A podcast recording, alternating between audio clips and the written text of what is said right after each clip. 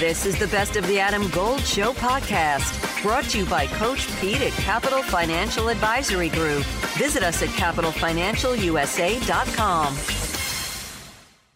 The voice of the Atlantic Coast Conference, the only reason the ACC turns a profit, and Oh, if Florida Really? State stays, it'll be because Wes Durham is the No, voice of the league. No, won't. Don't even start. Not, not, no, please do not start with that on that particular topic. No, we're gonna we're, we're getting right into Florida State. We're not even going to get into the lawsuits flying around between the ACC and FSU, uh, or the the delicious irony that Mike Norvell might be a candidate at Alabama and might be out the door, and this whole thing could But fall wait, apart. They've already gotten suspended for NIL stuff. Apparently, That's where I, read want to start. Get, Okay. as as litigious as Florida State is, Yeah. they could have fought this with the NCAA because the entire world of college football operates exactly as Florida State did, but they basically said okay and negotiated their own punishment. Because that's the Yeah. only way the NCAA can do this now, based on uh, court decisions. Why did they do this? Why didn't? Are they? Do they? Did they run out of attorneys in Tallahassee? Or money. I'm sorry. Did I say that? I apologize. Um, I couldn't. You you walked me right to it. I couldn't not say it. That's right. fine. Um, That's good. I look. I don't know. And I, again, especially when it's your offensive coordinator and it's three games. And oh, by the way, the first game's a conference game in Ireland. Right. Just saying. Um, I, I don't know. I don't know because this is not, you know, Jeremy Pruitt putting money in the McDonald's bag. Right. not Jim Harbaugh and cheeseburgers. You know, this is this is just what everybody has been doing. Now, the irony of Florida State in the midst of all the other things that they're doing, and then this happening, and I, I don't know that you've encountered many. You probably have some. I can't do a show and talk about the college football playoff, for instance, and say I thought both semifinal games were as good as the CFP has delivered in 10 years Yeah. without having a Florida State fan in my mention saying, Why are you throwing shade at us? I'm not throwing shade at you. I wish you were in the college football Yeah. playoff. And, and, and by me saying those games were great games, am I, I'm not indicting Florida State for not being there. I wish Florida State had been there. I think the Washington uh, Texas game or the Washington Florida State game or the Texas Florida State game would have been a terrific game. Yeah. I think the Michigan Florida State game would have been a good game. It would have been unbelievable to watch that defense play against Michigan, Mhm. right? Mhm. So, in other words, I, I'm I'm very disappointed in the college football playoff committee on all levels. I don't think it was the right thing to do in the last year of the 14 format. But to answer your question, anytime I say something about the college football playoff, Florida State fans, and I get it, you're you're anxious. You're, you know, your school is making decisions and proclamations on things about going places, and they don't know. I mean, Right. you're as close to the Big Ten as you are the Southland at this point. you know, and I, I just, and I'm not saying that to be derogatory in any stretch of the imagination, but you, you are conducting a lawsuit against your own league over things in a document you signed. Twice. Yes. and I'm I'm kind of I, I, to be honest with you, Adam. I'm out of. I don't know that I have answers. Right. And I don't have answers for non-Florida. I don't. I don't have answers for Clemson fans. I don't have answers for, you know, NC State and Carolina fans. Mm-hmm. Um, it, it's just we're in this weird time. It, it's interesting. I talked to a head football coach outside the ACC um, last night on the heels of Nick Saban and Bill Belichick and Pete Carroll. and and this is a head football coach who's kind of had some success and things like that, Right. and basically said to me, "See, the old guys have said we're not going to do this anymore." And I said, "Well, wait. The one guy is Nick Saban." He goes, "Yeah, but Belichick, you know, Belichick and Kraft, they kind of had their run. It was unbelievable." He said, "But Pete Carroll had his run. He's Mhm. unbelievable." He said, "But when you look at Nick Saban and you take Nick Saban, Jay Wright, Roy Williams, Mike Krzyzewski, and and look, the landscape may not have been the driving force in any of these decisions, but it certainly was a percentage of the decision." Sure. And at the end of the day, when Nick Saban tells Rece Davis, you know, my age was coming into question and things of that nature. Uh, we've heard that before, haven't we? Yeah. It's always part of the decision to protect the legacy of the program you built. But the part for me is, yeah, that landscape's still out there too, Coach. Yeah. And I, I think I think we're not going to see the likes of Nick Saban at that level in the college game. It'll, I think it'll be very difficult to replicate under the current circumstances, for sure. But all that being said, for you about Florida State, the irony of them being, you know, suspended or penalized by the NCAA for something that 75 or 80 other schools are doing is hilarious. Wes Durham is joining us here. Here's what's interesting. I started out, and I did this last week because we had the semifinals the previous week. Right. So Sure. we came back to work, which was a Tuesday. I don't even remember anymore. Uh, right, last Tuesday, um, when we finally, uh, you know, got over our uh, our break and our illnesses. Um, the two, I, I started the show with two things can be true at the same time. We had two great dramatic semifinal games. I don't know about if they were great football, but it was dramatic. I mean, th- mm-hmm. Washington, Texas was more entertaining than Michigan, Alabama, but they were both dramatic games. But at the same time, we can all admit that the committee was derelict in their duty in excluding Florida State. Florida State could have been every bit as offensively punchless as hmm. Alabama and Michigan were in that game. And but, but we get caught up in who we think when that who we think should never be part of the equation for that. And it, we're going to have this going forward too. Who we think it should be based on what did you do? Because that's the only way we can know for sure data the what we have seen on the field and for some reason they made the decision based on a third string quarterback who was never going to play in the game and I, I can't believe I'm I'm going back through this whole thing again um, and what really bothers me is that Boo Corrigan of NC State will not take questions about this. He will not talk about it at all. Uh, and there, I mean, he's the only one that can speak for the college football playoff committee. And it, Well, it, and it, that's that's the other part of this, AG. it bothers me. It does, and it bothers me too. And you, you know, and and you know this about Boo and I are friends, and I have, you know, we've been friends are basically connected in some form or Right. another our entire lives by our families, right? Yeah. And you know, I, I think the world of the guy, but in this particular case, I understand why he's not talking. Oh, I get it too. I but but here's the bigger problem. The college football playoff committee in its new iteration next year has lost the ability to be um, behind cloak and dagger. They are now transparent. They have to be transparent. And the American sporting public's not going to stand for not being transparent because you cost yourselves all the you know secret balloting and all the things that you know they accomplished during those processes you know you've either got to do one of two things you have to tell the ap poll you're out of business Mhm. For the first time since 1939 or you have to be willing to be transparent and do you know why because the other polls are transparent at the end Right. and you get to see how everybody voted at the end That's right. and that's exactly what the college football playoff committee has to handle. Now, I'm going to fault. Uh, look, I have unbelievable respect for Bill Hancock and the work he's done in college athletics, and I know he's retiring at the end of the year. He shouldn't have let them go out the door like this. He shouldn't have gone out the door like this. I like Bill. He's a wonderful man. Yep. Has a lovely family. They've had some heartbreak in their lives, and I respect that more than anybody else. That he's continued to pursue excellence in college athletics. You cannot end it like that. It doesn't work that way.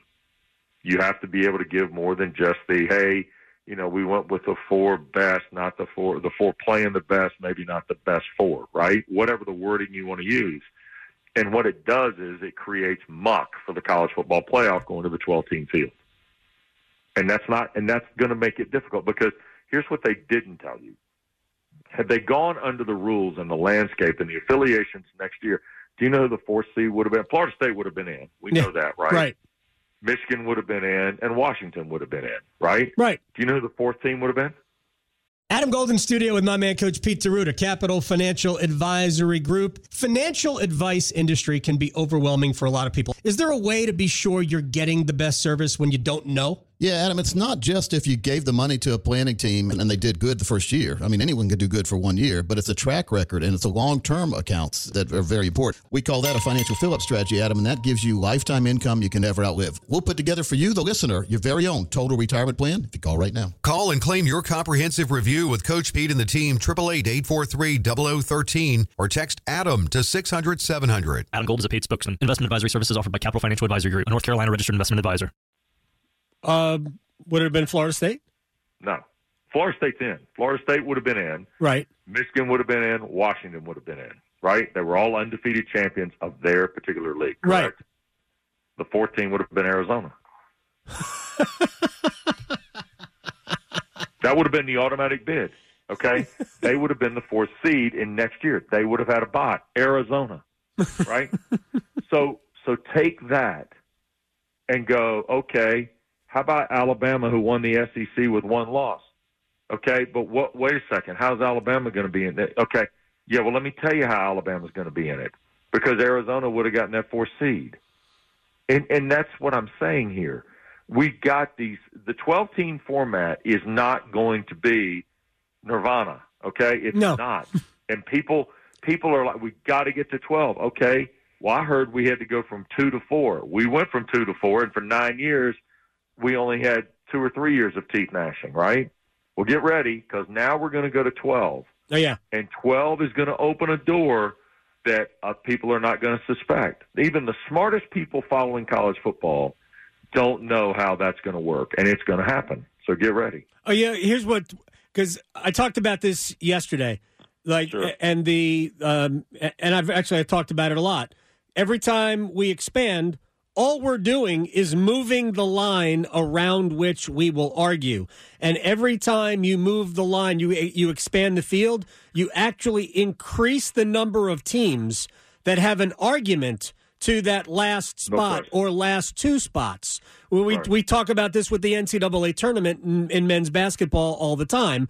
That mm-hmm. it's now there's like seven teams fighting for one spot in the play-in game. You know, in right. the in the first four. And now we're going to have five or six teams that can all make credible cases why they should have the right to, I don't know, go to Notre Dame and get pum- pummeled, right? Right. So, well, and, and to me, the the part about this is we have treated the college football playoff, and again, I'll go back to Bill Hancock and his experiences with the NCAA men's basketball committee. Right? He was the executive director of the yep. NCAA men's basketball tournament. That's where Bill made his legacy, if you will, mm-hmm. at least early on. Then the CFP and the BCS would be the, the second part of his career. And again, that's a wonderful contribution to college athletics in this country. But you can't treat the college football playoff committee like the men's basketball committee, and that's what we did. Right. We did it for 10 years. And at the end, we thought we could use the, you know, rules and regulations, parliamentary procedure of the men's basketball committee to get away with leaving Florida State out. Guess what? It didn't work. Did not work. No, it was it, it, was ugly. It, to, they should have left Alabama out. No offense to Alabama, and no offense to Nick Saban, who retired. The if it should have been a debate: who gets the last spot, Texas or Alabama? That's an right. easy one. Texas won at Alabama. We sure. apologize to the Southeastern Conference in the last year of the four-team event. You don't have a you don't have a team in. Yeah, sorry, but guess what? At the end of the day, those actions by that committee are now going to be reflected in the changes of the new committee, of which Bill Hancock will not be involved in. So I guess my short version of a long, drawn out answer here is that you can no longer have men's basketball tournament committee behaviors in the college football playoff world. We got away with it for 10 years, nine years. Right. It caught us on the last, and now you have to change kind of your process. I'm not saying you got to change the way you get to it, but you have to change how much you open the curtain to the American sporting public because the one thing you want is you want people to understand the process so you don't have to spend all your breath and all your oxygen on answering why certain things didn't happen. Yeah, especially when you can't give credible answers to any of the questions. And that was the last part of that. Uh, that right. whole equation is that there were zero good answers. Uh, we asked the question, know, who would you not want to play? I'm like, no, you, that's not a question that is asked. We have to stop the silliness. Wes Durham is right. joining us here. Uh, you know, uh, I know you've got Miami and Virginia Tech. I don't think we're going to have time for that, except maybe you have an answer as to how possibly Miami could have lost at home to Louisville in the middle of the I- week.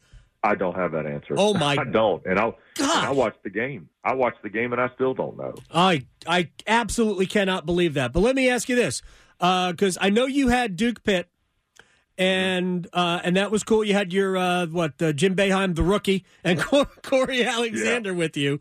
Yeah, Um, it was fun. If Kyle Filipowski is that, how does Duke get beat? Oh, look, I think it's I think it's Kyle Filipowski, but I also think too there's something to learn from the Notre Dame game where Mark Mitchell had another career high and Kyle Filipowski had seven points. Yeah.